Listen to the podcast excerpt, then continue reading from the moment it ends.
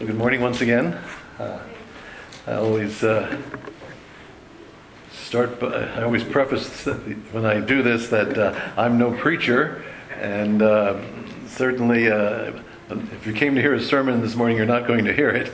This is more a, a presentation, but I, I, hope it's something that's a, a, bit timely and will offer us some information that's uh, encouraging to us during this time of pandemic and uh, economic as well as health uh, depravity. So, our first slide here is uh, sort of one that, uh, if any of you have been watching the news, I'm sure you've heard that I believe the science. Uh, many people are uh, saying, you know, I believe the scientists, and it's, it's, it's a rather glib phrase, actually. I mean, believe in science is just simply to believe in a method Oftentimes you don't hear the, the opposite, that I believe in God. And unfortunately, there's uh, quite often an undercurrent that uh, those that do, do believe in a higher authority uh, hold beliefs that uh, aren't compelling to the scientific mind. Uh, we tend to generalize, I think, you know, that, that the secular public uh, thinks that organized religion attempts to opposes scientific progress. And uh, in, in, in, a similar manner, uh, many uh, religious folk uh, think that science could, is a major cause of uh, erosion of the faith. So this morning I wanted to give a few biographical sketches, try to relate it to science, religion, and base it upon another topic that we hear a lot about now, that everyone knows about, is vaccination. Of course, with the the COVID vaccine being coming available for us. This is a picture of the Reverend Rowland Hill. Now, some of you may have recalled seeing this before. Test your memory. Back when the pastor gave his uh, lessons on Nehemiah, he had used this same uh, photo to show uh, the Reverend Mr. Hill. He was uh, Reverend Hill was quoted by the great Baptist uh, preacher John Haddon Spurgeon, who was then quoted by Chuck Swindoll, who was then quoted by uh, Craig Ball. and it was about the, uh, complaint that uh, Reverend Hill had had in regard to when he had gone to visit a, uh, a dying man. He said, "Well, I remember you. I heard your preach 65 years ago, and I didn't like the tone." And he said, that's like telling a, a lawyer who's come to give you, uh, to read a will and tell you about your legacy, I don't like the way you're delivering my gift. So uh, if you remember uh, that part of it, that was when you saw this picture of Dr. Hill. And there he is in all, all of his glory with his Geneva preaching tabs on. And his, his biographer uh, said that uh, posterity should have interest in the character of such a man. So I hope that, uh, that, that that'll be true for us today. Uh, Reverend Hill was a, a, wealthy man. He was the son of a baronet. He went to Cambridge University, had all the best schooling, Master of Arts degree. While at school, he came under the influence of George Whitefield, the great, uh, you know, uh, evangelist of the times of the Great Awakening, and uh, he had a great influence upon upon uh, Rowland Hill to the point that he was going about doing itinerant preaching long before he was ordained to the ministry. And actually, he, he was never ordained to the priesthood of the Church of England. Uh, he was uh, younger than either Whitefield or the Wesleys, and it, uh, he approached five different uh, Anglican bishops, and all refused him ordination, probably uh, with the idea they didn't want any more enthusiasts within the established church. So, uh, not to be undone, uh, Mr. Hill uh, just went out on his own. He started his own church. We'll talk a little bit about that later. He always said his theology was very simple, like education with the three R's reading, writing, and arithmetic. His three R's were ruin by the fall, redemption by the cross of Christ, regeneration by the Holy Spirit, the Holy Ghost, as he said. He was the founder of several religious tract societies, uh, the British Foreign Bible Society, as a big supporter of the London Missionary uh, Society, which you know was uh, uh very important in early missionary work. He was, and what we want to concentrate on today, a loyal and dear friend of a man by the name of Edward Jenner. Now, Jenner was the fellow who uh, developed the smallpox vaccine. And that's where the vaccination part comes in here. Hill said that, uh, quoting him, vaccination well deserves the patronage of all those who wish to exemplify the truly Christian mind. He had met uh, uh, Edward Jenner while he was, uh, he had, like I said, he was a wealthy man. He had a summer home not far from the, uh, from the town in Berkeley in Gloucestershire, England, where, where Jenner resided. And it's thought that that's, that's where they met. And Jenner's father was, was a vicar. He was the, uh, the local minister at the Church of St. Mary's there at, uh, in Berkeley, so they probably had that connection as well. Now, as I said, Rowland Hill was uh, sort of probably today would be known as like a fire and brimstone preacher. He pulled no punches with this, uh, with his sermons, and uh, when he's doing his itinerant preaching after, after his sermon, and this is a direct quote, he, would end each sermon by saying, I am ready to vaccinate tomorrow morning as many children as you choose. And if you wish them to escape that horrid disease, the smallpox, you will bring them.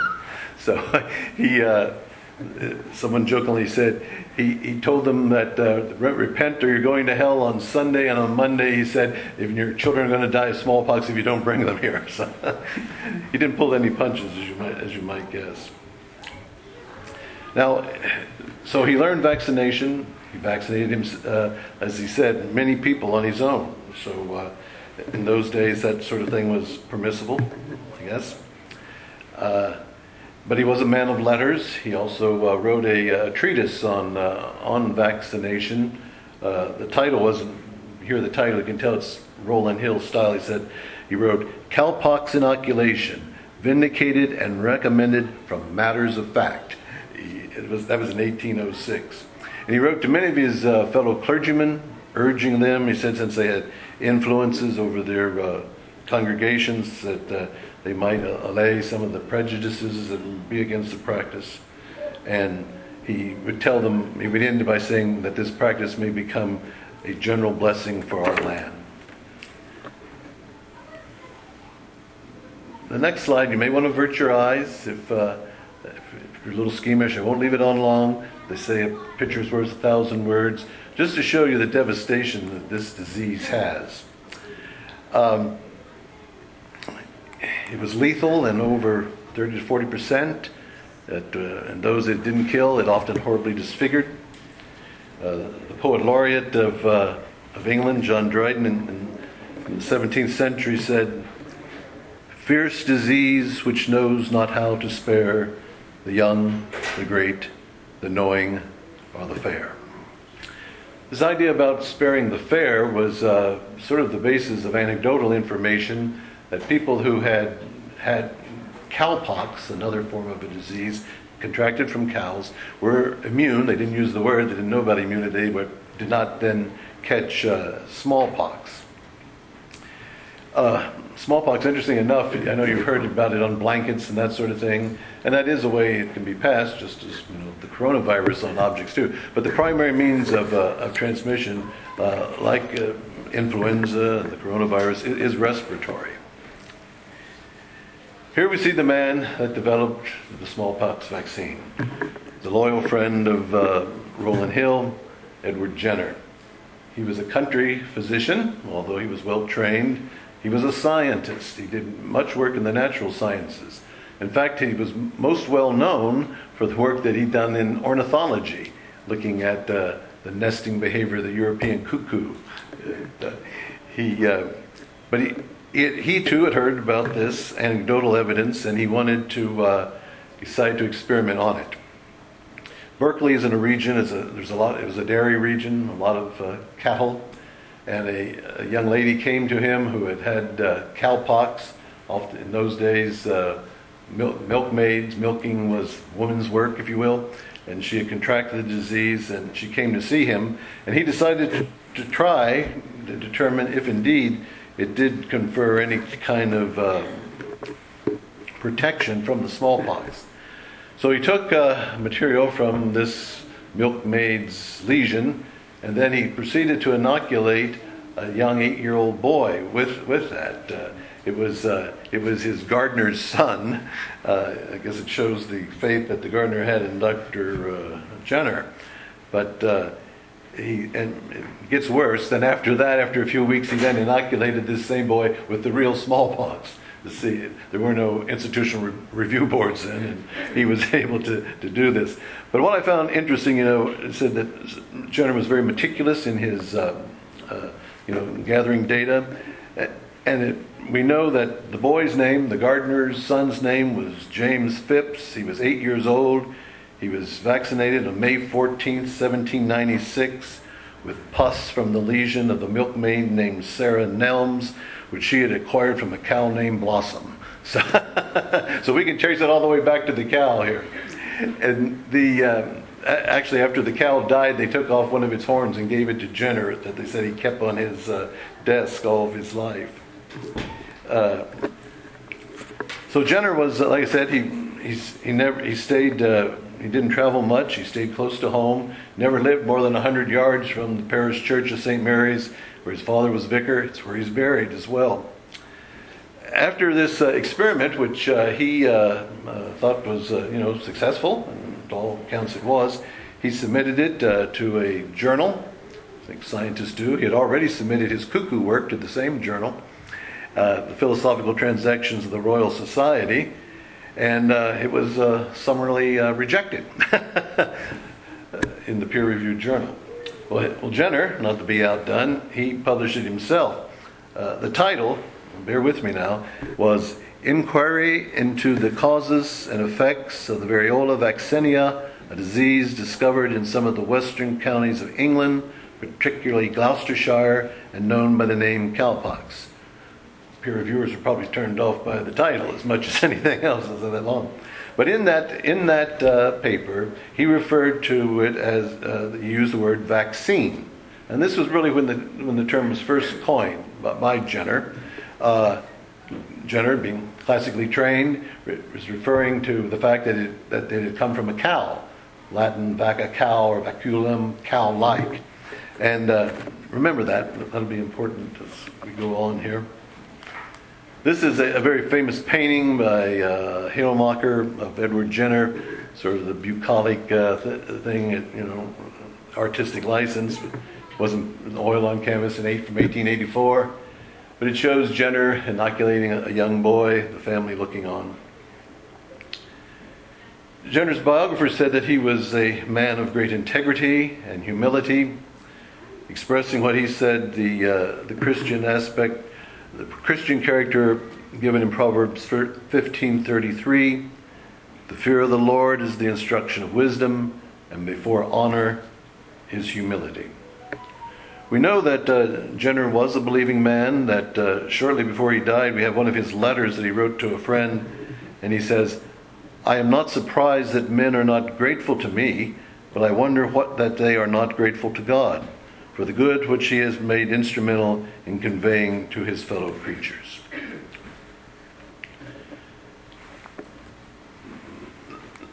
Now, Jenner's work was uh, lauded by many, including this fellow. If you remember him, Louis Pasteur. If you look at a bottle of milk, you'll know it always says pasteurized. Sorry, a carton of milk, not in bottles. There he is, sorry. and uh, he, uh, Pasteur was sort of like the pioneer in microbiology. He developed this process of pasteurization you know, where fluids are held to a certain degree for a given amount of time to inactivate organisms that would cause spoilage primarily, also some disease causing organisms. Um, truth in, uh, truth in advertising here, he developed it for wine, not for milk. he was French, but uh, nonetheless, it's still used today. He's also was the developer of uh, the rabies, of, uh, of, a treatment for rabies, which of course is a very deadly disease. And uh, when, when his rabies treatment was developed, he insisted that it be called the rabies vaccine. And he said he did this in honor of, of Jenner to uh, perpetuate the, the use of the word vaccine. Now, just to put together again this uh, science religion aspect, trying to talk about today. Uh, Pasteur himself, he said, a bit of science distances one from God, but much science nears one to him. The more I study nature, the more I stand amazed at the work of the Creator. Now, another person who was fond of uh, Jenner, let's see here, I, was this fellow, I think. Everyone recognize him? yes. If you, you, didn't recognize Jenner, you didn't recognize Pasteur, I'm sure you know this fellow, Napoleon Bonaparte. Uh, during Jenner's time, England and, uh, and France were at war more than they were not. And of course, he was, uh, uh the, the, Napoleonic Wars took up a large uh, part of both the national treasuries. But uh, Napoleon had insisted that, that his army be vaccinated using the English method against smallpox. It was later then in, in 1805 that letter that Jenner, Dr. Jenner, wrote a letter to the emperor, as he was then, uh, to Napoleon, and uh, asking if he would release two POWs, two prisoners of war that were friends of his. Uh, one, one, one was a physician. They said that Napoleon, uh, the story goes that Napoleon sort of summarily dismissed it uh, initially because he gets so many of these, but uh, someone called his attention. One story is it was his wife that this who, who this uh, request had come from. And when we do have the response, uh, Napoleon said, Ah, we, the royal we, can refuse nothing from this man, one of the greatest benefactors of mankind.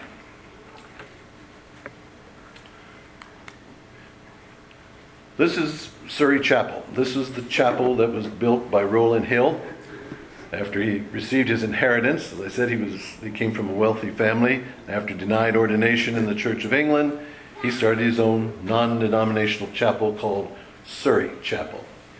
He bought some land in which they said was swamp land, in, in a uh, it was in a bad neighborhood. Uh, one of his uh, friends, one of his uh, clergyman friends, Burridge, said in writing to another one, he said, "Dear Raleigh," that's what they called him. Dear Raleigh is going with the Lord's help to erect a standard for the gospel in the very middle of the devil's dominions in London. Some said he built in a swamp surrounded by thieves, drunkards, and harlots. But it drew thousands of people. His preaching drew thousands of people. His inaugural sermon there was on June the 24th in 1782, and he took uh, as his text uh, Isaiah 28 16 familiar to all of us, I'm sure. Behold, I lay in Zion for a foundation a stone, a tried stone, a precious cornerstone, a sure foundation. Of course, this again is quoted in the, you know in First Peter, and he that believeth in him shall not be, as the King James says, confounded, referring to Jesus as the cornerstone, and uh, he wasn't worried about the swamp he had built in. Rowland Hill always was preaching, as he said, that the elect that Jesus was the elect Messiah who God had, had honored. From the Surrey Chapel, he had produced a large Sunday school. In one of those Sunday school rooms, he devoted to vaccination. He said over 10,000 people were vaccinated there. Uh, Hill said 5,000 by my own hand. So you can see that uh, the connection between this minister, vaccinator, and uh, science uh, and religion was uh, important even then in, the 18th century. I wanted to bring it a little f- uh, far forward here to make it a little more interesting. You probably don't know this fellow either. This is Dr. D.A. Henderson. He was the man who headed up the World Health Organization global eradica- smallpox global eradication team. He was an Ohio boy, went to Oberlin College, and uh, just on a personal note, I had the opportunity to meet with him uh, some years back. He had been asked to come to town to give a memorial lecture for uh, the uh, Cincinnati Health Commissioner who had died rather suddenly. His wife was had worked with me for many years, and I was invited to dinner with them. And it's a very interesting stories, as you might imagine. Uh, he was uh, part of the Epidemic Intelligence Service at the U.S. Centers for Disease Control for the majority of his time And, and he, he remained with the CDC. He said that uh, when he was tapped by the World Health Organization to lead up the smallpox effort, he said, I, I remained on the payroll of the CDC. I didn't want to give up my good government paycheck. So he was unsure that, you know, what would hold the, uh, what the future held. And uh, he also jokingly said that uh, he thought they chose him because when it failed, they'd have an American to blame. But luckily, it, it didn't, it didn't fail. Um, a- after the smallpox campaign, he went on. He was he became the dean of the School of uh, Public Health at Johns Hopkins. This is a, a book he wrote. I have a copy. It went to my daughters, called "Smallpox: The Death of the Disease." If you look closely, you can see. Uh, I put it up there primarily to see how this was done. You see this bifurcated lancet with the drop of vaccine in the middle. That's the way smallpox was administered. Now, everyone in my generation was vaccinated against smallpox. Uh, it's not done anymore, but it, it was, wasn't just a jab, it was a sticking in and sort of turning it, and it made a blister, made like, in essence, a cowpox on wherever they put it. I remember as a, as a boy, the, uh, when children at school would have, the teacher would often say, be careful, don't hit so and so's arm, he just got his smallpox vaccine, he just got vaccinated.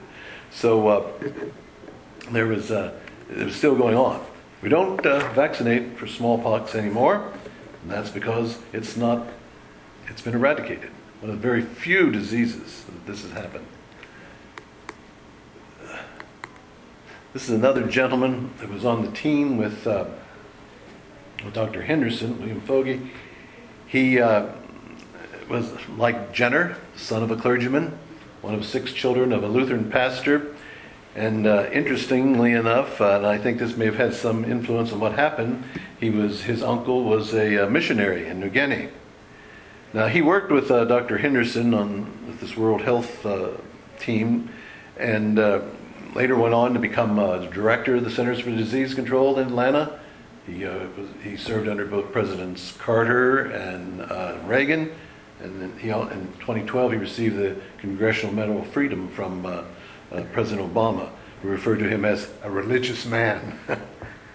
uh, he had uh, developed, or, you know, many of these things, whether it's developed or carried on, an idea called ring, R I N G, vaccination.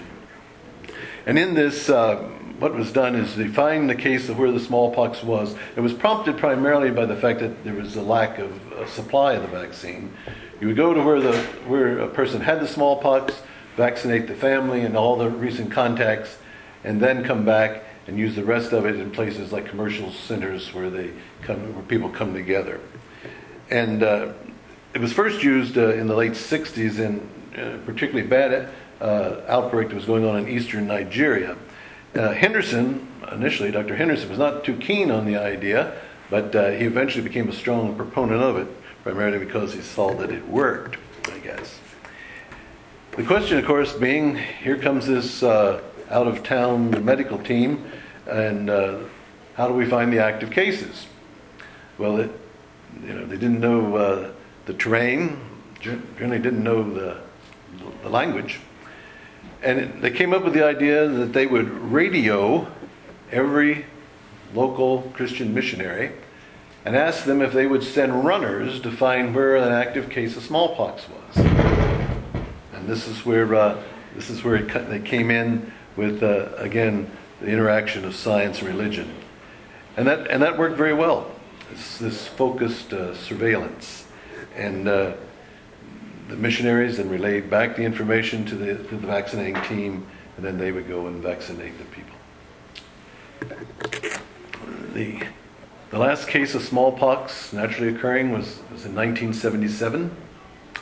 The, uh, in 1980, the World Health Organization declared that uh, smallpox had been eradicated from the face of the earth. Amazing. I mean, it's amazing. A, an infectious disease totally eliminated primarily due to vaccination. It was very uh, uh, fortuitous that it, they were able to do that before the AIDS a- uh, epidemic that came shortly thereafter, because those that are infected with that are not cap- are not able to take a, a vaccine uh, because of their uh, lowered immune status. So uh, it all worked together very well. But it started with with the support of a of an evangelical Christian minister, Rowland Hill and in essence uh, ended in the end by the help of uh, Christian missionaries. Uh, I'd be remiss, I guess, if a, Rowland Hill, like Rowland Hill, if I didn't encourage all of you, if it becomes available for the vaccine, that I would take it. I'd like to, I'd like to uh, close with a quote uh, by uh, Mr. Hill from 1806, and uh, these turned out to be, I think, very prophetic words. And he said, and this is what he said. He said, "Let our exertions be universal, immediate, and zealous." And I am very sure that a death by the smallpox will be brought forward as a very rare instance indeed. In short, I believe that no one disease will be less fatal than that which is now so much the dreaded scourge of the human race. That was Rowland Hill in uh, 1806. About 175 years later, it came to be true. So, with that, I think I'll close.